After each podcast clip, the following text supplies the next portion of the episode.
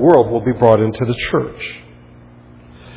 And I'll, I'll, mention that in a minute, but it's also a strong contrast to chapter 11. In chapter 11, John had a vision where the Gentiles are trampling the city. That's the old Jerusalem. Now they're being brought into the new Jerusalem, into the church. And then we are told that the gates will not be closed. The church is always to be open to all nations, from every nation, every tribe, every people, and every language. This is the church, the bride of Christ, the faithful wife of the Lamb, for which Jesus came down to this earth to shed his blood in order to purchase her and to redeem her. She is of infinite value. If you were to ask what is the value of the blood of Christ, it is infinite in value, but it is used to purchase that which is also of great value, and that is the church, those who are God's people. Now we come to chapter 22. The vision continues. This is not a new vision, this is still the seventh and final vision. And so, what is John talking about? He's still talking about the New Jerusalem, that is, the church. But here, the language that is used is not of a city, that's in chapter 21. The language that is used now comes from the Garden of Eden. It also comes from Ezekiel, but I think Ezekiel gets his imagery from the Garden of Eden. Follow along, if you would, as I read the first five verses here in Revelation chapter 22. Then the angel showed me the river of the water of life, as clear as crystal, flowing from the throne of God and of the Lamb down the middle of the great street of the city. On each side of the river stood the tree of life, bearing twelve crops of fruit, yielding its fruit every month. And the leaves of the tree are for the healing of the nations. No longer will there be any curse the throne, the throne of God and of the Lamb will be in the city, and his servants will serve him. They will see his face, and his name will be on their foreheads. There will be no more night. They will not need the, lamp, the light of a lamp or the light of the sun, for the Lord God will give them light, and they will reign forever and ever. John is still being shown things by one of the angels of the bowls, the seven bowls. And what he sees here obviously is not literal, not to belabor the point, but we should know this by now. But rather it points to something that God is trying to convey through the use of images. And so the river of the water of life is not a literal river, but rather it is to sort of evoke and remind us of something that we've seen elsewhere in the Old Testament. The imagery of the water of life comes from the book of Genesis, chapter 2. In its description of the Garden of Eden, we are told, A river watering the garden flowed from Eden. From it, uh, from there, it separated into four headwaters, and then we're told Pishon, Gihon, Tigris, and Euphrates. I'm not an expert about such things, but rivers just don't generally seem to appear. They seem to have to have a source. Um, and yet, this river in the Garden of Eden comes out from the ground, sort of bubbling up, springing up, and this is where this river comes, and then it goes out and waters the whole earth. Ezekiel uses this same imagery in chapter 47 of his book. He's, he's brought to the temple, and then all of a sudden he notices that there's water coming out of the temple. That's most unusual. That's not what's supposed to happen. Water's coming out, and then he goes a thousand—I forget what it is, a thousand rods, I think, and it's up to his ankles, another thousand, it's up to his knees, keeps going up. And this water that comes out of the temple of God is watering the land of Palestine. It even goes down to the Dead Sea, and things uh, once again begin to grow. John uses that imagery, but with more clarity. The river of the water of life, which comes from the throne of God and of the Lamb, is seen as coming down the great street of that city. Now, if the city is the church, and we've said that it is, then John is telling his readers that that which the, law, the water of life represents, salvation in all its fullness, is seen as being among God's people. The river of the water of life is seen as flowing in the church, not because of us, because it comes from the throne of God and of the Lamb, but it is among God's people. And it is what God provides for His people life, refreshment, nourishment. We need water to stay alive. And it is this water that God gives, not literal, but that of the life that He gives us through the grace uh, He has shown in His Son.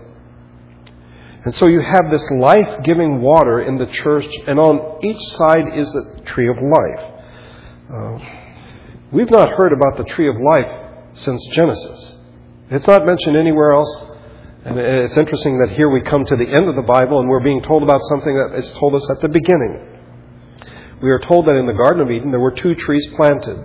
One is the tree of the knowledge of good and evil, the other is the tree of life. When Adam and Eve disobeyed God and ate from the one, they are expelled from the garden. They are barred from coming back in. And God, in fact, says they can't come back in from Genesis 3. The man must not be allowed to reach out his hand and take also from the tree of life and eat and live forever. After he drove the man out, he, that is God, placed on the east side of the Garden of Eden cherubim, that's plural for cherubs, uh, and a flaming sword flashing back and forth to guard the way to the church. I'm sorry, the tree of life. I'm looking ahead. The tree of life. No, you cannot come. But in the church that has changed, because of what Christ has done, people can now come to the tree of life. They can now have salvation. They can drink from the river of the water of life. The blessings that Adam and Eve forfeited by disobeying has now been given to us, and not simply restored, but in overwhelming ways we have been given the blessings that Adam gave up. What we have gained in Christ is far more than what we lost in Adam. So Paul wrote to the Romans, But the gift is not like the trespass. For if the many died by the trespass of the one man, how much more did God's grace and the gift that came by the grace of the one man, Jesus Christ, overflow to the many? For if by the trespass of the one man death reigned through that one man, how much more will those who receive God's provision of grace and the gift of righteousness reign through the one man, Jesus Christ? And Paul speaks of reigning with Christ. John is not the only one who does so. So, what is being pictured here in chapter 29 is Eden not simply restored, but perfected, consummated, made complete. By the way, have you noticed that we're told that the tree of life is on both sides of the river? Well, that, humanly speaking, is a practical impossibility. Um, some people have suggested that what is intended is not a single tree of life, but a forest, if you wish, of the tree of life.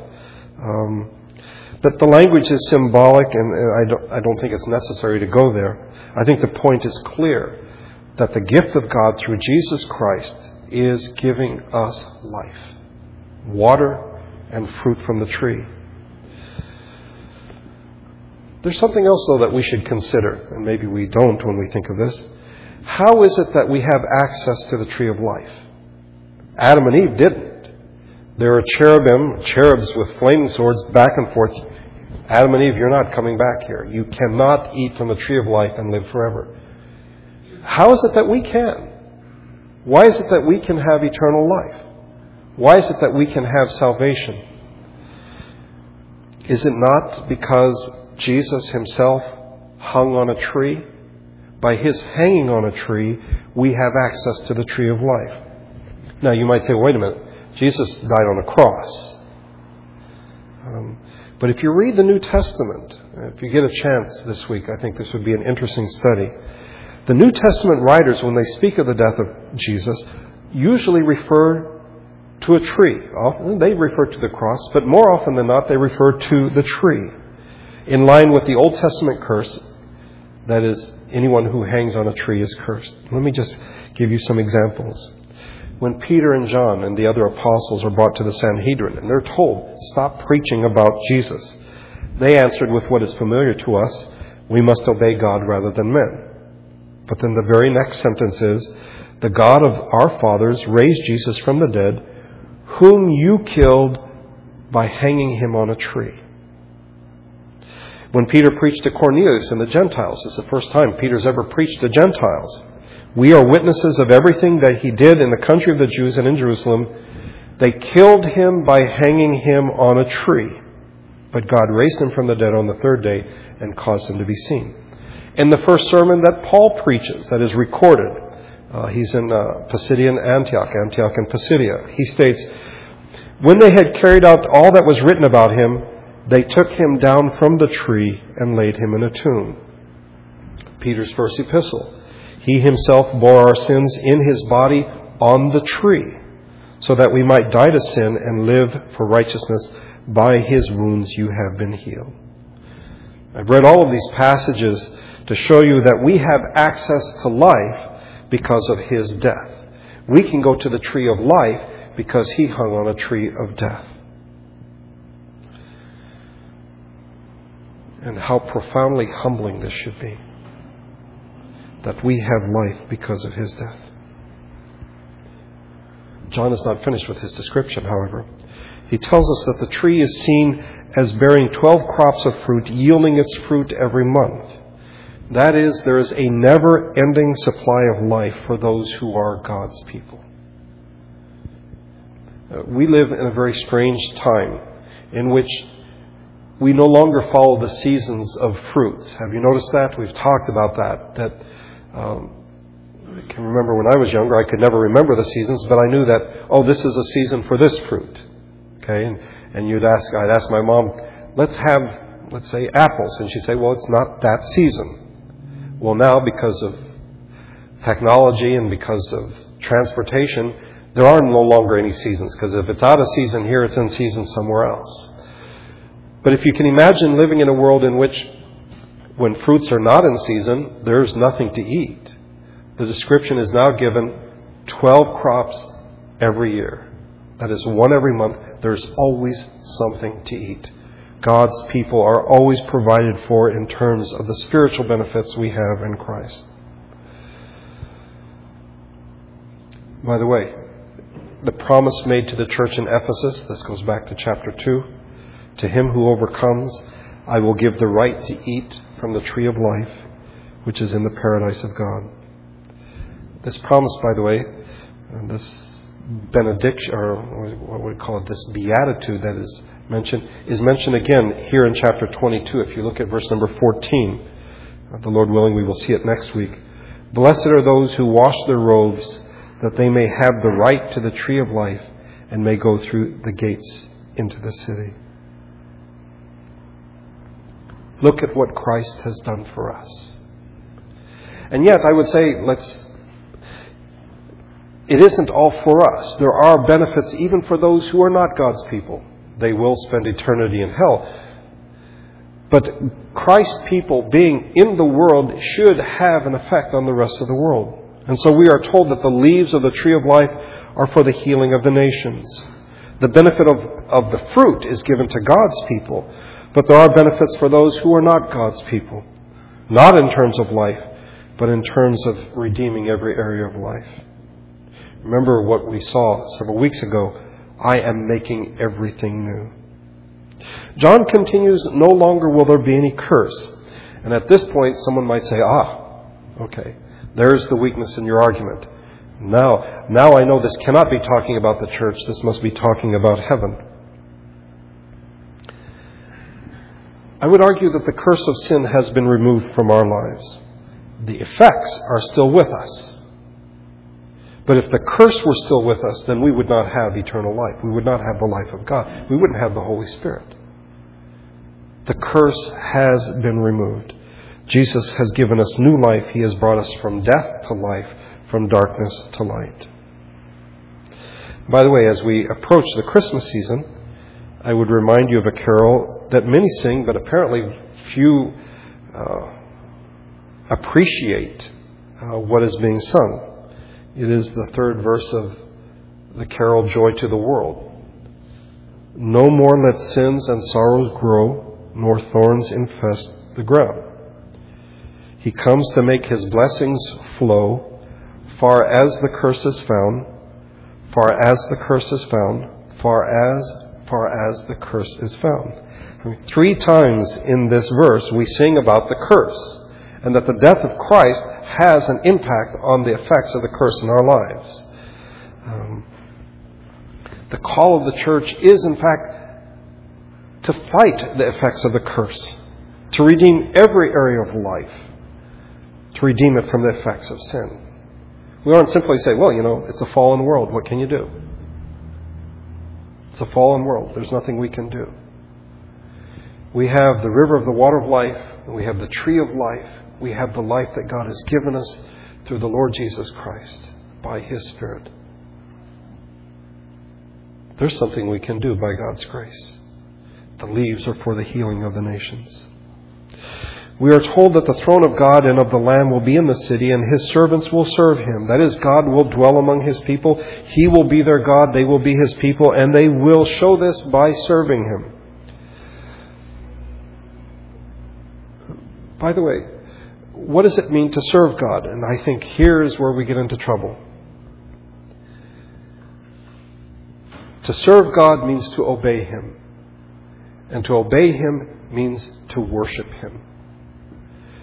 Serving God begins with worship. That is very, very far, I think, from what we hear, certainly from what I remember hearing growing up. Serving God meant evangelizing, it meant doing all these different things. Well, that may be part of it, but it begins with obedience and worship. And I think oftentimes we get so busy serving God, if you wish, doing things for God, that we fail to worship Him, and, and, and then we are not serving Him as we should. We are told they will see His face. Again, this is not literal. Rather, it describes the reality that it is, we have a relationship with God, a personal relationship, a face to face relationship. It is the joy of being a child of God. His name will be on their foreheads, we are told. And this, I think, should remind us of what the high priest would wear. They would wear a gold band on their forehead that said, Holy to the Lord. We are God's people. We don't belong to the beast, we belong to God. I think there's also a hint of the story of Moses, that Moses, to whom God spoke face to face, whenever he would leave the presence of God and go out and talk to mere mortals, his face would, would shine. So he would actually have to wear a veil because people would freak out when they saw his face. It would just be shining. We are to have, I think, not only God's name written on our foreheads, but his, who he is in our faces.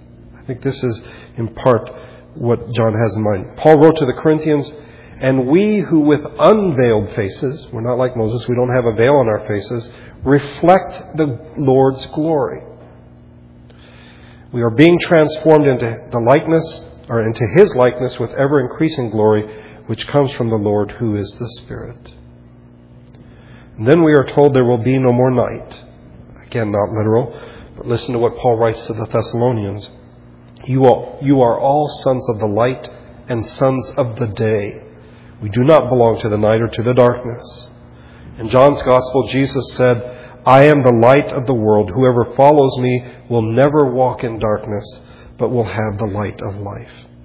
In the Epistle to the Colossians, giving thanks to the Father who has qualified you to share in the inheritance of the saints in the kingdom of light. For he has rescued us from the dominion of darkness and has brought us into the kingdom of the Son he loves. The age of the new covenant is the age of light. It is the time of light, not the time of darkness.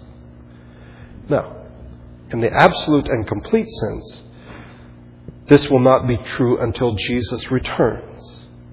There is a progression that is occurring so that people say, well, you know what? Church doesn't, church seems to be in trouble right now. I don't see light in the church right now. And on some level, I might agree with you. But John is not speaking of something that is completely finished now, but something that is being done and will be completed when the Lord Jesus returns. And then we are told, and they shall reign with him forever and ever. We've already seen this in chapter 20, verse 6, that we will reign with Christ. And just to remind you, when we think of reigning, we think of getting to be able to tell others what to do. I can remember my younger sister, I'm the oldest, and the sister next to me, Michelle, uh, always wanted to be in charge. She sort of resented the fact that I was the oldest, and whenever my parents were gone, I was in charge. And I love my sister dearly. That was years ago. She's not the same person. But when we were younger, she would say to me, I can hardly wait till you're gone. Because then I get to be in charge. When we think of reigning, that's what we think of, because that's what we want. We want to be in charge. But we need to go back to the beginning, back to Genesis chapter 1, when God created the heavens and the earth, and He created man in His image. And He gave man the commission replenish the earth and subdue it, rule over the fish of the sea and the birds of the air, and over every living creature that moves along the ground. If Adam were to do this, it would mean he would be obeying God. So to reign means to obey. And to obey is to worship. And so when we are told that they will reign forever and ever, they will obey forever and ever, they will worship forever and ever. Because if you think about it, if reigning means getting to tell everyone what to do, then we're going to have chaos in the church, aren't we? Because not everyone can has the right to tell everybody else what to do. It's not talking about that, it's talking about obeying and about worshiping. The Lord willing, next week we'll pick it up in verse number six. But let me ask a series of questions and try to answer them today. Why does John use the imagery from Eden? What was the purpose of Eden? Why, why bring that in now that he's describing the church, now that he's at the end of the Bible, now that he's talking about the church, God's people? Why does he use the language of Eden? Well, we need to ask ourselves what was the purpose of Eden? I think people usually fail to realize that Eden was a special place. The whole earth was not the Garden of Eden. God created a special place. It was a place of learning, a place of training, a place where they were to learn how to obey God perfectly, regularly, consistently. It was a place where they were to learn how to work. And I think if Adam and Eve had not sinned, the day would come when God would say, Now you're ready, go out. Go out and replenish the earth and subdue it. That is, there's work for Adam and Eve to do, and their children after them. But rather than sort of throwing them in the deep end of the pool, putting them in a place that needs more work than they're capable of doing, God puts them in a nice place, a safe place, a secure place, a beautiful place, a wonderful place. And there they are to learn. They learn how to work. They learn about each other. They learn about creation. They learn about God. But most importantly, they learn how to obey God. And it starts out very simple. Name the animals, you know, take care of this garden. You can eat from all the trees, but don't eat from the tree of the knowledge of good and evil. That's fairly basic. And they failed that test. But it was to be a place of learning. What is the purpose of the church? Why are we here? What is the purpose? What is the goal for us to be a child of God? What's that all about? I would say it's exactly like Eden. We are to be learning. We are to be, be training, being trained. We are to work. Above all, we are to learn to be obedient and to obey God. And that obedience is seen, at least initially or foundationally, in worship. I think that oftentimes people long for the Garden of Eden because they see it as a place where they don't have to do anything, where they can simply enjoy the benefits of what God has given. Paradise is seen as a place of no work, of doing nothing, of just kicking back and just sort of watching time roll by. No, Eden was school. Eden was an academy. It was the university. It's where they were to learn. And then after that, they were to go and subdue the earth. What is the church? Is it simply that we say, Guess what, folks? I'm not going to hell. I'm going to heaven. And I get to talk to God whenever I want to, and I can pray. And then anytime if I'm sort of feeling sad or I need some help, I have the Bible and it sort of picks me up. And they're just, oh, it's just wonderful to be a Christian. No. Those things may be true on some level. I'm a little worried about that, but the reality is to be a Christian is to be in school, is to be learning, is to be growing, is to be learning how to be obedient. And we begin our obedience by worshiping God.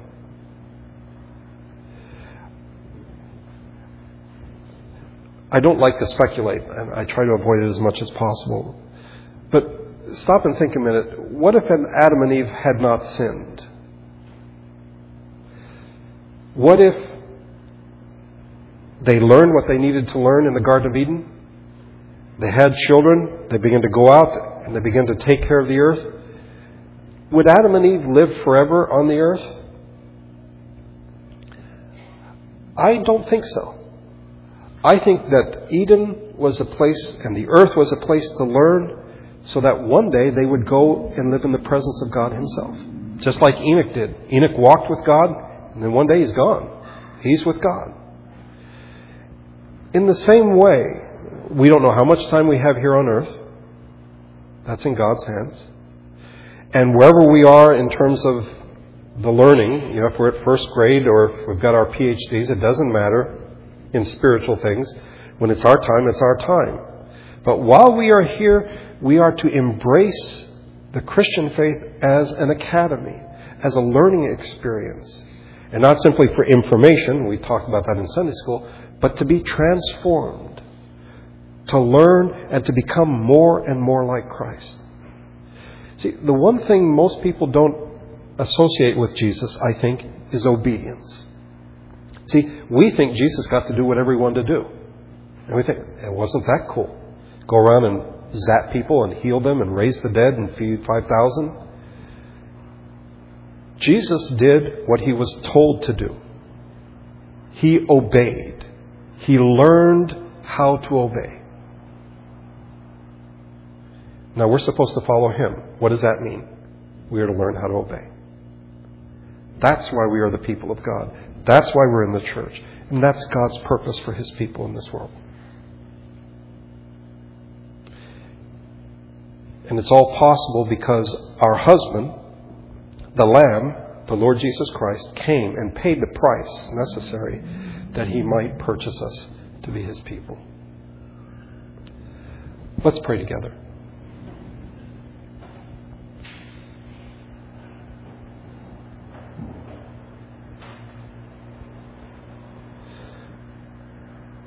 Father, our, our minds are corrupted, our thinking, our abilities are limited, we are finite.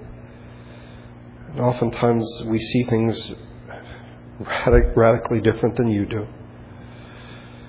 We fail to see the value, the, the preciousness of the church that Jesus came and gave his life for. And we fail to see the purpose of the church. That is, that we are here to learn, to be transformed into the image of your Son. We thank you for the life that you have given us, that you continue to give us. You not only give us life, but you nourish it, feed it, give it water by your Spirit and your Word.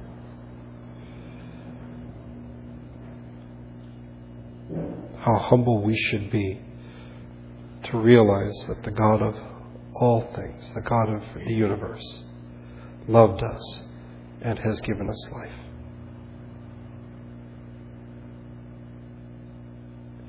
And now, as we continue our worship, may we keep these things in mind the great unspeakable gift that you have given us through your Son, the Lord Jesus Christ. We pray this in Jesus' name. Amen.